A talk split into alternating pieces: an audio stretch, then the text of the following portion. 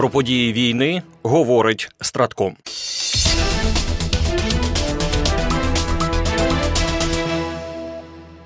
У різдвяну ніч противник атакував Україну 31 ударним БПЛА типу шахет, які були пущені із території тимчасово окупованого Криму та двома авіаційними ракетами. Повідомляють повітряні сили.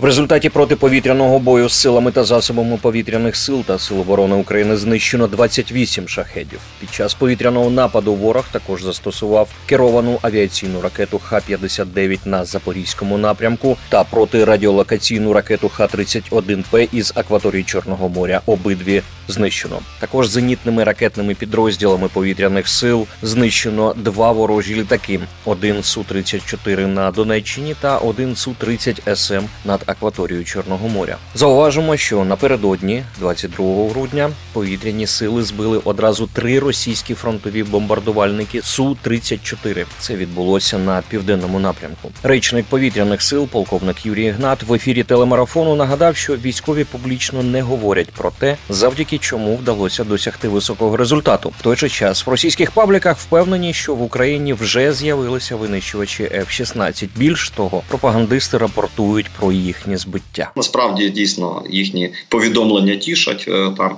За день по п'ять українських літаків знищуються в їхніх зведення Генерального штабу їхнього і і так далі. Ну і про F-16 це взагалі вже меми ходять, що вони вже навіть і їх знайшли в Україні.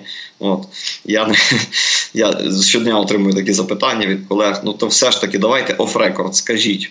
Є вже ж, да? Ну люди ж хочуть вірити те, що вони в Україні. Ну ворог повірив, і ворог їх знищує активно.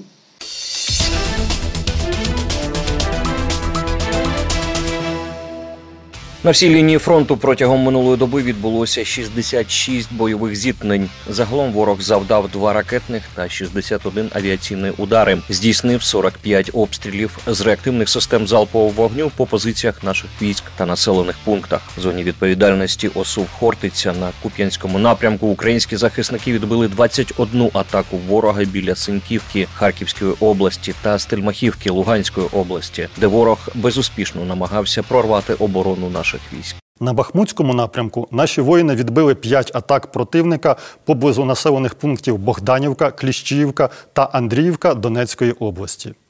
У зоні відповідальності ОСУВ Таврія на Авдіївському напрямку українські захисники продовжують стримувати ворога, який не полишає спроб оточити місто Авдіївка. Наші воїни стійко тримають оборону, завдаючи окупантам значних втрат. Сили та оборони відбили 14 атак ворога східніше Новобахмутівки, Степового Авдіївки, а також 17 атак неподалік Первомайського та Невельського Донецької області. Загальні бойові втрати противника за минулу добу становили 760 одиниць особового складу. Також ворог втратив, зокрема, 19 танків, 31 бойову броньовану машину, 33 артилерійські системи.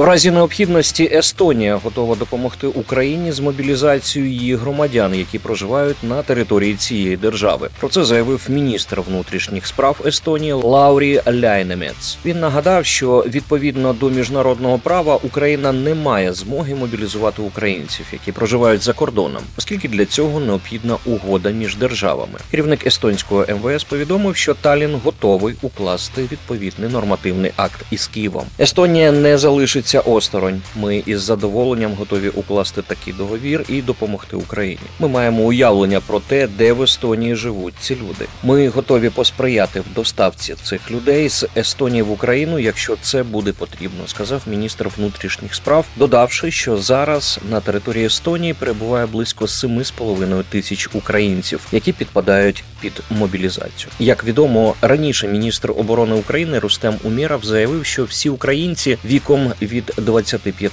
до 60 років, які виїхали за кордон, отримують заклик добровільно з'явитися у пункти призову ЗСУ. Конкретних механізмів вербування до лав збройних сил України з-за кордону немає. Як зазначив начальник управління преси та інформації Міністерства оборони України Ларіон Павлюк, нині на порядку денному немає механізмів тиску і примусу, щоб якимось чином залучити до мобілізації громадян України, які перебувають за кордоном. Важливо, аби попри відсутність відсутність чи наявність цих механізмів громадяни за кордоном мали б розуміти, що у них є так само цей обов'язок, бо ви громадяни України, сказав він.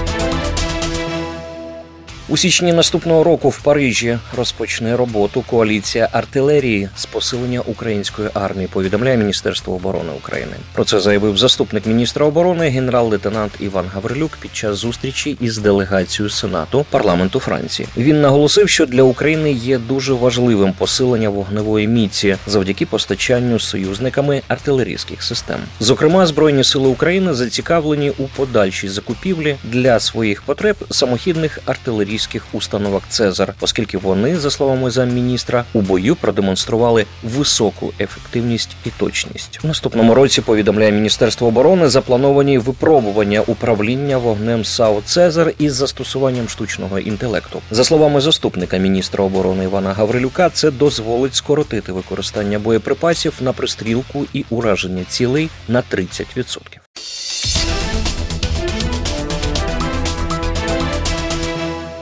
Армія оборони Ізраїлю перейде до третьої фази своєї наземної операції в секторі Гази в найближчі тижні. Повідомляє суспільний мовник Ізраїлю. Нагадаємо, що перший етап включав очищення від бойовиків Хамас території північної частини сектора Гази. Другий етап передбачав розширення операції з очищення вже і на південну частину сектору. Третій етап, як повідомляє інститут вивчення війни із посиланням на ізраїльські медіа, включатиме завершення основних бойових дій, скорочення сил у секторі Гази, звільнення резервістів, перехід до цілеспрямованих рейдів і встановлення буферної зони безпеки всередині сектора Гази. Експерти порівняли нові ізраїльські плани із діями США, а саме з локальними антитерористичними кампаніями Сполучених Штатів по ліквідації та захопленню лідерів терористів в Іраку та Афганістані. Вони також зауважили, що такі цілеспрямовані рейди можуть зашкодити терористичній організації, але не знищити її, тим більше таку велику, як Хамас.